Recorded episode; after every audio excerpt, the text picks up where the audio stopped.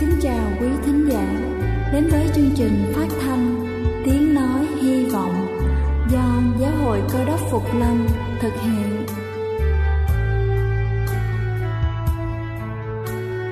Kính thưa quý vị, Đức Chúa Giê-xu trước khi Ngài về trời đã ban cho các môn đệ của Ngài một điều răn mới, đó là họ phải yêu thương nhau như chính tình yêu mà Ngài đã dành cho họ.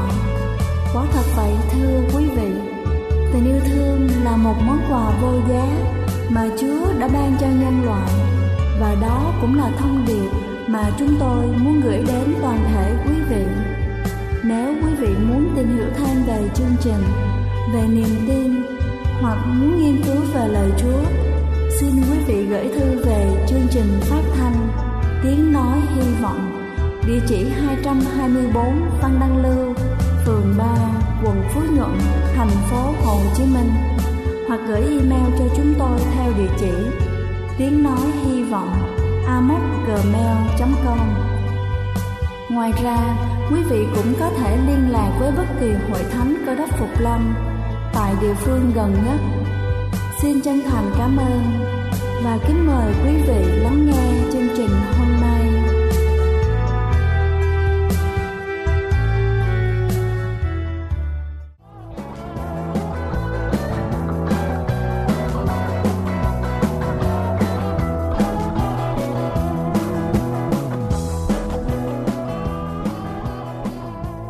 Kính chào quý vị khán giả đang lắng nghe chương trình phát thanh buổi sáng hôm nay. Chúc quý vị có một ngày mới làm việc thật tươi vui. Kính thưa quý vị, viêm khớp dạng thấp là viêm khớp kèm theo sự hiện diện của yếu tố thấp trong máu, hay còn được gọi là RF. RF là một kháng thể tự sinh được sản xuất bởi hệ miễn dịch của cơ thể. Kháng thể tự sinh tấn công các mô của chính mình bởi nhận định nhầm lẫn là các mô ngoại lai. Viêm khớp dạng thấp là một trong các bệnh viêm khớp mãn tính thường gặp nhất ở nước ta cũng như là trên thế giới. Đây là bệnh tự miễn khá điển hình dưới dạng viêm mãn tính ở nhiều khớp của tay và chân. Biểu hiện của bệnh này khá đặc trưng như là sưng khớp, đau khớp, cứng khớp buổi sáng, thường đối xứng hai bên. Các biểu hiện toàn thân có thể gặp như là mệt mỏi, xanh xao, sốt, gầy sút, có thể đi kèm với tổn thương các cơ quan khác. Nhóm triệu chứng của bệnh viêm khớp dạng thấp rất đa dạng, trong đó bao gồm các triệu chứng của viêm khớp, triệu chứng toàn thân và triệu chứng của các cơ quan. Bây giờ chúng ta sẽ cùng nhau tìm hiểu các triệu chứng của bệnh viêm khớp. Đầu tiên đó chính là cứng khớp, làm hạn chế sự vận động của khớp, xuất hiện vào buổi sáng sau khi ngủ dậy, thường kéo dài trên 1 giờ trước khi cảm thấy các khớp mềm ra. Thứ hai đó là sưng khớp, có thể tụ dịch nhiều hoặc chỉ sưng phù lên. Thứ ba đó là nóng da, vùng da của khớp viêm có thể ấm hơn so với vùng da xung quanh. Thứ tư đó là đỏ, da vùng viêm khớp có màu hồng nhạt, đỏ hơn so với các vùng da khác. Thứ năm đó là đau, hiện tượng viêm làm cho các khớp trở nên nhạy cảm hơn, căng hơn, từ đó gây ra đau các khớp bị viêm. Tiếp theo chúng ta sẽ tìm hiểu về các triệu chứng toàn thân. Các triệu chứng toàn thân thì bao gồm mệt mỏi, trì trệ, suy nhược, chán ăn có thể dẫn đến sụt cân và đau nhức mỏi toàn cơ thể. Và cuối cùng chúng ta sẽ tìm hiểu về các triệu chứng của các cơ quan khác. Thứ nhất đó là xuất hiện các nốt thấp, là những hạt hay là cục nổi lên trên bề mặt da, chắc, không đau, không di động, dính vào nền xương ở dưới. Đường kính là từ 5 tới 20mm ở khớp khuỷu, đôi khi rất là đau. Thứ hai đó là người bệnh có thể bị viêm màng phổi, không triệu chứng. Trong trường hợp nhịp tim thở ngắn lại thì cần phải điều trị. Thứ ba đó là có thể ảnh hưởng đến dây thanh quản, gây khàn giọng. Thứ tư là người bệnh có thể bị viêm màng ngoài tim, thường không có triệu chứng gì hết, nhưng khi có triệu chứng sẽ khiến cho nhịp thở ngắn lại hoặc là đau ngực. Người bệnh viêm khớp dạng thấp dễ bị tắc nghẽn động mạch tim, gây đau ngực hoặc là bị nhồi máu cơ tim. Thứ năm đó chính là khoảng dưới 5% số người bệnh viêm khớp dạng thấp có triệu chứng ở mắt, bao gồm là đỏ mắt, đau mắt hoặc là khô mắt. Kính thưa quý vị, viêm khớp dạng thấp không phải là bệnh gây chết người nhưng nó có thể làm giảm tuổi thọ, việc điều trị bệnh viêm hấp cấp, làm chậm đi diễn tiến của bệnh. Từ đó không xảy ra các biến chứng ban đầu của khớp bằng cách làm giảm hiện tượng viêm. Nếu đã có các biến chứng của khớp hoặc là dây chằng thì những biến dạng này sẽ tồn tại vĩnh viễn. Đây là chương trình phát thanh Tiếng Nói Hy Vọng do Giáo hội Cơ đốc Phục Lâm thực hiện.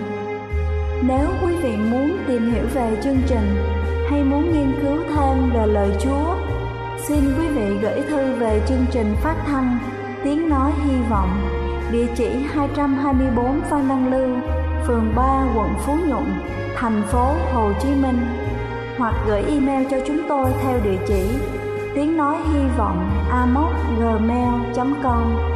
Ngoài ra, quý vị cũng có thể liên lạc với bất kỳ hội thánh Cơ đốc Phục Lâm tại địa phương gần nhất.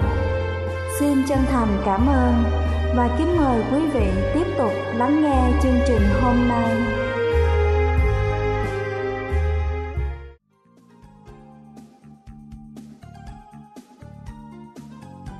Kính thưa quý vị, để tiếp theo chương trình buổi sáng ngày hôm nay, xin kính mời quý vị cùng lắng lòng để lắng nghe sứ điệp với chủ đề Đấng Cứu Thế, Ngài là ai?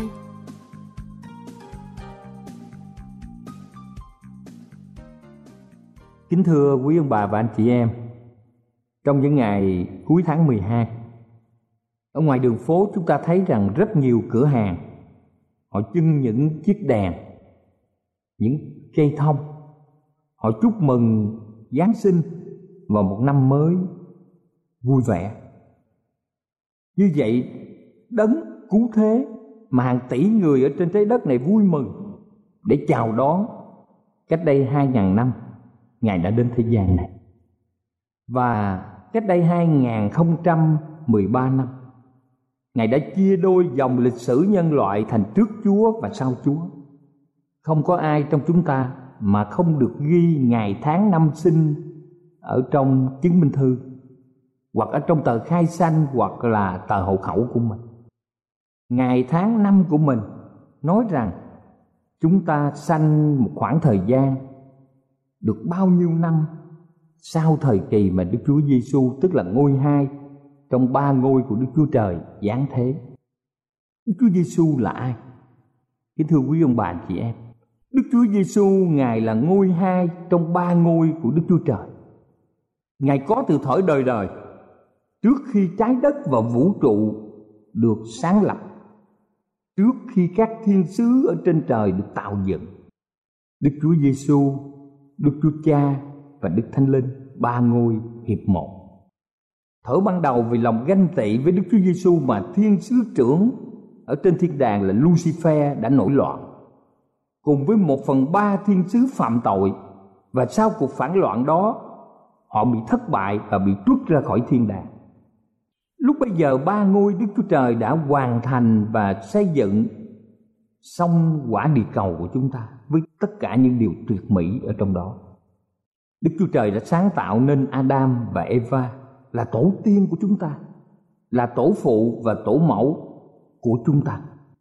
Ma quỷ đã nỗ lực cám dỗ để ông bà phạm tội và tội lỗi đi vào thế gian này. Khi sự chết tràn vào ở trong thế gian thì chúng ta biết rằng vì yêu thương nhân loại, Đức Chúa Giêsu đã nài xin với Cha của mình là Đức Chúa Cha bằng cách bằng lòng xuống thế gian này trong một hình thể tầm thường như chúng ta. Ngài vẫn giữ được trọn vẹn 10 điều răn và vui lòng hiến mạng sống của mình để làm giá cứu chuộc cho nhân loại, để mỗi người chúng ta được sự sống đời đời khi tin và làm theo điều Ngài đã hướng dẫn. Kỳ đã đến và được trọn. Đức Chúa Trời vì yêu thương thế gian đến nỗi đã ban chính con một của Ngài xuống thế gian để làm giá cứu chuộc cho nhân loại. Con trai của Đấng Tạo Hóa mà chúng ta gọi là Thượng Đế, là Ông Trời, hoặc trong tôn giáo gọi là Đức Chúa Trời, đã rời bỏ thiên đàng để đến sống trong một tinh cầu nhỏ bé được gọi là trái đất, là hành tinh của chúng ta. Sứ đồ Phao-lô đã được linh cảm và tuyên bố ở trong Kinh Thánh Galati đoạn 4 câu 4 rằng khi kỳ hạn đã được trọn, Đức Chúa Trời liền sai con Ngài bởi một người nữ sanh ra dưới luật pháp. Ông bạn chị em chúng ta đã từng nghiên cứu tiên tri trong sách Daniel. Chúng ta biết lời tiên tri kéo dài 2.300 năm là lời tiên tri dài nhất ở trong Kinh Thánh.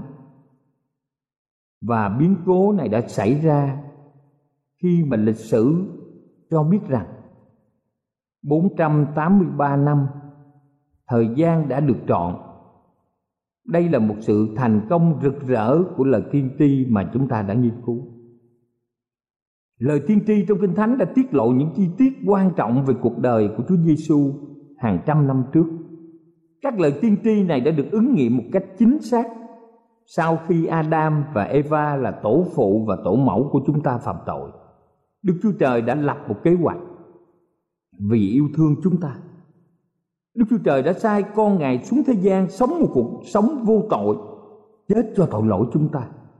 Ngài chết thế cho chúng ta để chúng ta có sự sống đời đời. Nếu chúng ta tiếp nhận Ngài là cứu Chúa của cuộc đời chúng ta, đó là chương trình cứu chuộc. Từ hàng ngàn năm nay, con người khao khát được gặp mặt Thượng Đế của mình. Nhiều người đã kêu trời khi mà họ gặp những hoàn cảnh éo le của cuộc sống. Đặc biệt người Do Thái, họ luôn luôn mong đợi một đấng cứu thế đến với đất nước của họ.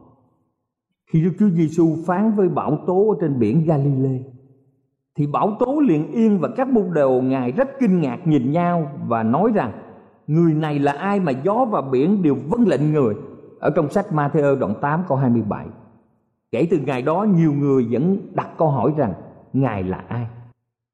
Không kể về một người có thể nghĩ thế nào về Đấng Cơ Đốc, một người phải thừa nhận rằng ảnh hưởng của Ngài đã thực hiện rộng lớn ở trên thế giới này hơn bất kỳ một người nào đã từng sống trong lịch sử nhân loại. Ở thế gian này, Đức Chúa Giêsu không hề có tài sản riêng. Ngài được sanh ở trong máng cỏ mượn của các loài thú. Ngài giảng dạy trên một con thuyền. Ngài ngủ nhờ trên một chiếc giường. Ngài cưỡi nhờ trên một con vật để vào thành Jerusalem. Ngài cử hành lễ vượt qua trên một căn phòng mà người ta cho mượn. Ngài được chôn nhờ trong một ngôi mộ. Và chỉ có thập tự giá là của riêng của Ngài để làm giá cứu chuộc cho chúng ta. Kinh Thánh sách Phi-líp đoạn 2 câu 6 cho chúng ta biết rằng Ngài vốn có hình Đức Chúa Trời, song chẳng coi sự bình đẳng mình với Đức Chúa Trời là sự nên nắm giữ. Chính Ngài đã tự bỏ mình đi, lấy hình tôi tớ và trở nên giống như loài người. Phi-líp đoạn 2 câu 6 và câu 7. Có một lần kia, một tín đồ Ấn Độ giáo đến thăm một người Cơ Đốc. Trong lúc đàm luận, người Ấn Độ giáo này nói rằng: tôi nhận thấy rằng trong Cơ Đốc giáo có nhiều điều rất giống Ấn Độ giáo. Duy có một điều mà Cơ Đốc giáo có mà Ấn Độ giáo không có. Người Cơ Đốc này hỏi: điều gì vậy anh? Người Ấn Độ này trả lời: đó là đấng cứu thế. Kính thưa quý ông bà chị em, Cơ Đốc giáo là tôn giáo duy nhất cung hiến cho con người một đấng cứu thế. Ở Ma-thi-ơ đoạn 1 câu 21 nói rằng: người khá đặt tên là Giê-xu, chính con trai ấy sẽ cứu dân mình ra khỏi tội. Sau thời gian Đấng Christ ở với các môn đồ, Ngài hỏi họ một câu có tính chất thăm dò trong sách Ma-thi-ơ đoạn 16 câu 13. Theo lời người ta nói, con người là ai? Nhiều môn đồ trả lời nhiều câu khác nhau. Có người bảo là Đấng Christ, tức là Giăng Báp-tít. Kẻ khác thì nói Ngài là Ê-li. Người khác thì nghĩ rằng Ngài là một trong các nhà đại tiên tri. Và dân Giu-đa thì mong đợi một vị vua quyền uy cai trị đất nước họ đến như một đấng cứu chuộc để giải phóng họ ra khỏi ách đô hộ của đế quốc La Mã. Họ chú trọng nhiều về phương diện chính trị hơn là sự giải thoát ra khỏi tội lỗi. Phần đông dân chúng không tiếp nhận Ngài là đấng cứu thế vì họ không hiểu rõ về Kinh Thánh. Ngày nay, nhiều người trong chúng ta cũng có một thái độ giống như dân chúng thời Đức Chúa Giêsu. Nhiều người đang tìm một vị lãnh đạo quyền uy có thế lực ở thế gian này để giải quyết các vấn đề của xã hội, về nghèo đói, về chiến tranh, về nguyên tử, về bệnh tật, về tài chánh, về bất động sản, về thị trường chứng khoán. Người ta nghĩ rằng các vấn đề này dường như là quan trọng hơn vấn đề cứu chuộc về tâm linh. Sau khi nghe những câu giải đáp của các môn đồ, Ngài đã phán cùng họ ở trong Ma-thi-ơ đoạn 16 câu 15 và 16. Chúa là Đấng Christ, con Đức Chúa Trời hằng sống. Ben Franklin là một nhà phát minh và chính trị gia người Hoa Kỳ thế kỷ 18. Ông nói rằng Ngài là Đấng giới thiệu với mọi người nguyên lý căn bản của Cơ Đốc giáo sẽ làm biến đổi bộ mặt thế giới này. 3 lần Kinh Thánh và lịch sử đã ghi chép công việc vô cùng mầu nhiệm của Đức Chúa Giêsu, mà không có một vị giáo chủ hay bất kỳ một vị lãnh tụ chính trị nào hay một tổng giám đốc các công ty nào trong suốt lịch sử loài người có thể làm được. Đó là làm cho người từ cõi chết sống lại. Đây chính là trường hợp vô cùng tuyệt vời của Chúa chúng ta, vì Ngài chính là Đấng tạo hóa. Chúa đã làm chứng về Ngài cho hàng ngàn người thấy. Các phép lạ của Ngài còn chi phối mạnh mẽ trên cả thiên nhiên. Đó là chứng quyết Ngài từ Đức Chúa Trời mà đến. Đức Chúa Giêsu còn là gương mẫu cho cuộc đời của chúng ta. Chúa dạy dỗ cho chúng ta rất nhiều điều. Chúa cho chúng ta thấy sự khiêm nhường. Chúa cho chúng ta thấy sự bình an. Và Ngài dùng chính cuộc đời của Ngài để phản ảnh điều đó. Đây là cách giúp chúng ta tìm thấy sức mạnh để kiên nhẫn khi mà chúng ta bước theo Ngài. Trong lúc bi thảm nhất của những ngày ở thế gian này, Chúa đã biểu lộ lòng can đảm, tính kiên trì và sự chịu đựng. Trong 1 Phi-e-rơ đoạn 2 câu 23, Ngài bị rủa mà chẳng rủa lại, chịu nạn mà không hề ngâm dọa. Những điều xảy đến cho Chúa thật không công bằng. Ngài bị những người Pha-ri-si săn lùng, bị nhạo báng, đối mặt với nghịch cảnh và bất hạnh. Đức Chúa Giêsu vẫn là người mẫu mực về lòng kiên nhẫn và sự khoan dung trong suốt những năm ngắn ngủi ở trên đất này. Chúa Giêsu luôn luôn cầu nguyện để có sức chịu đựng, và khi đương đầu với những khó khăn hoặc thử thách, Ngài đặt lòng trông cậy nơi Đức Chúa Cha. Lòng thương xót và sự quyết tâm là vũ khí Chúa Giêsu thường dùng để vạch trần sự bất công. Cách đối xử tàn nhẫn cũng không thể hủy diệt được đức tin của Ngài. Đức Chúa Trời có quyền gạt sang một bên mọi nghịch cảnh, thay đổi hậu quả của tội lỗi và cho dừng ngay mọi đau khổ. Nhưng Chúa đã không làm như vậy. Ngài thường cho phép những điều đó tồn tại nhằm nâng cao tín hạnh và đức tin của chúng ta.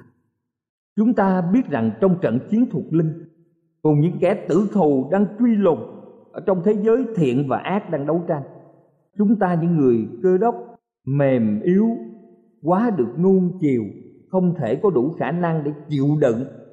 Vì thế Đức Chúa Trời đã đặt chúng ta vào trong sự rèn tập để giúp chúng ta qua những giai đoạn thử thách trong những điều kiện tốt nhất. Như vậy thì câu hỏi quan trọng nhất, chúng ta biết Đức Chúa Giêsu chính là ngôi hai trong ba ngôi của Đức Chúa Trời, mà chúng ta gọi là ông Trời, là Thượng Đế, là Đức Chúa Trời. Như vậy Đức Chúa Giêsu là ai đối với mỗi người trong chúng ta? Đức Chúa Giêsu đến thế gian và sống một cuộc đời trọn vẹn để thay thế cho tội lỗi chúng ta. Ngài chết một cái chết mà đáng lẽ chúng ta phải chết. Nhờ thế mà chúng ta có thể được sự sống đời đời. Và Kinh Thánh nói về sự hy sinh của Ngài. Trong Ê-sai đoạn 53 từ câu 3 đến câu 7, chúng ta có thể đọc ở nhà của mình. Nhưng người đã bị người ta khinh dễ và chán bỏ, từng trải sự buồn bực, biết sự đau ốm. Nhưng người đã vì tội lỗi chúng ta mà bị vết, vì sự gian ác chúng ta mà bị thương. Bởi sự sửa phạt người chịu, chúng ta được bình an. Bởi lần roi người, chúng ta được lành bệnh. Chúng ta thải đều như chiên đi lạc. Người bị hiếp đáp, nhưng khi chịu sự khốn khổ chẳng hề mở miệng, như chiên con bị dắt đến hàng làm thịt. Ê-sai đoạn 53 từ câu 3 đến câu 7.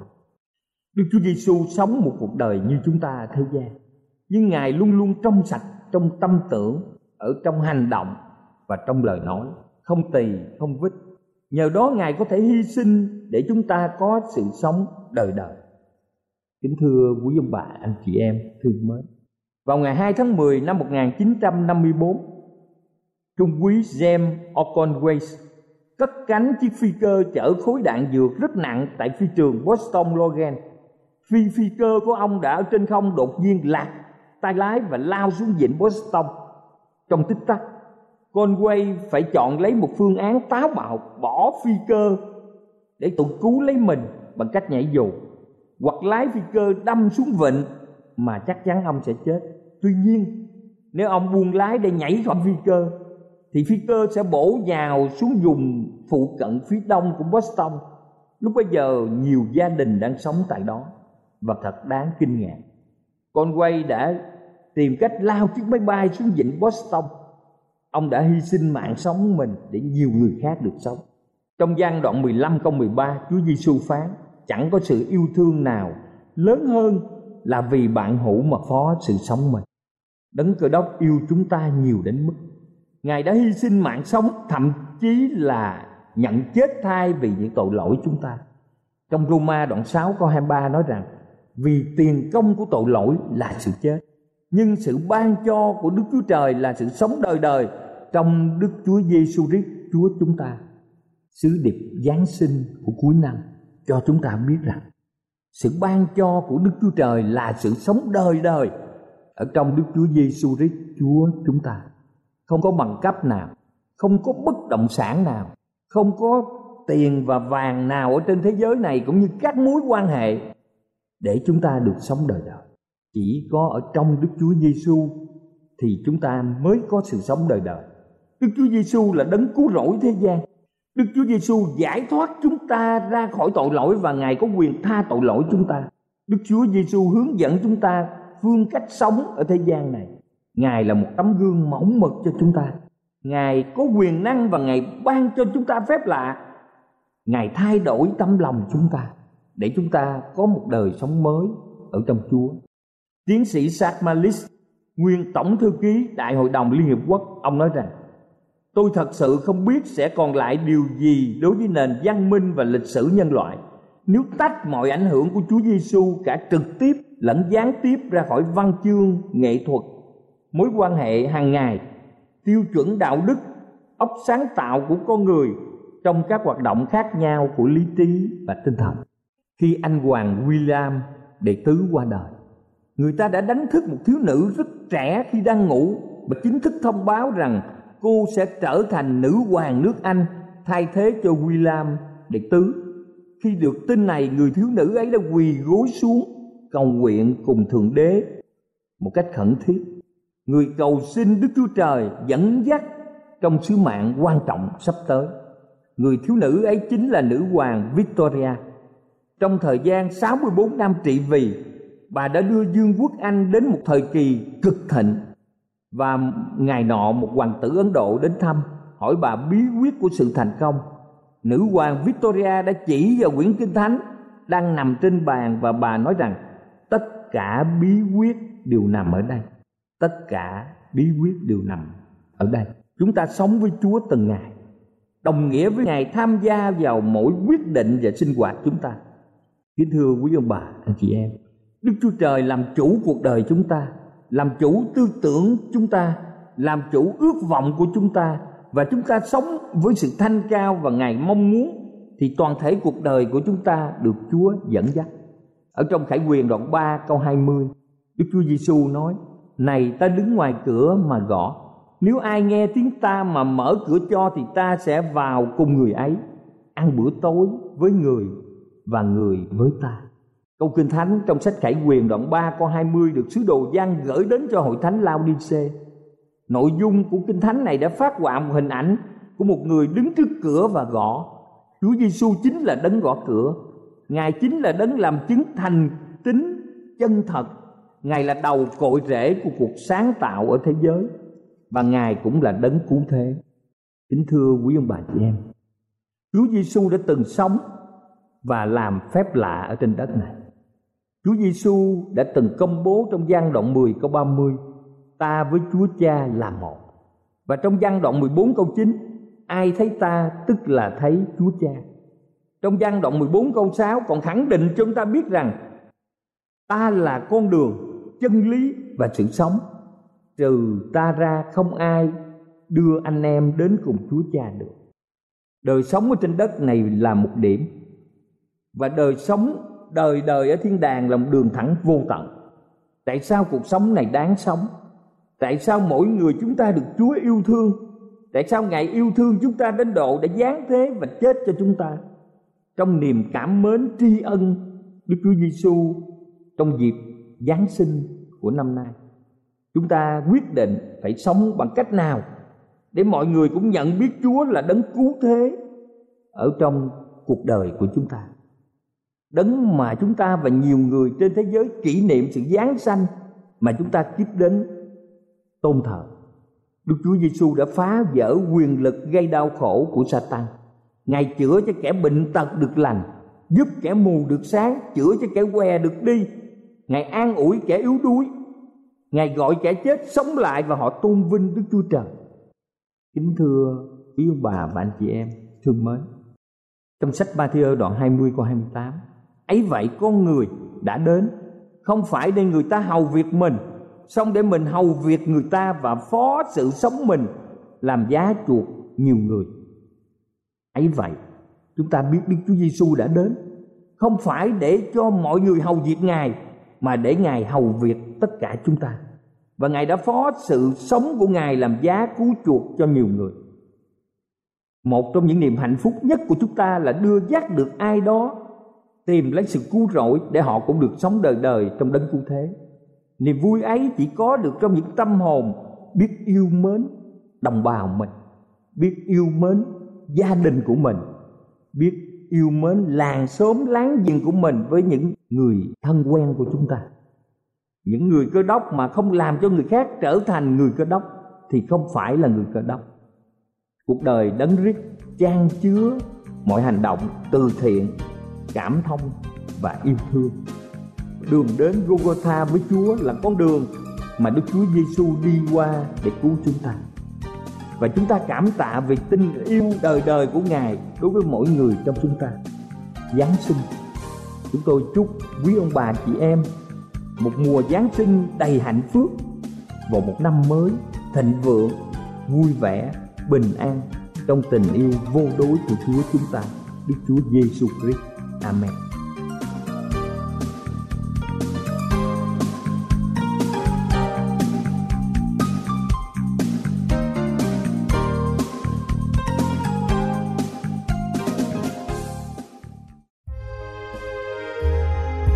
Đây là chương trình phát thanh Tiếng Nói Hy Vọng do Giáo hội Cơ đốc Phục Lâm thực hiện.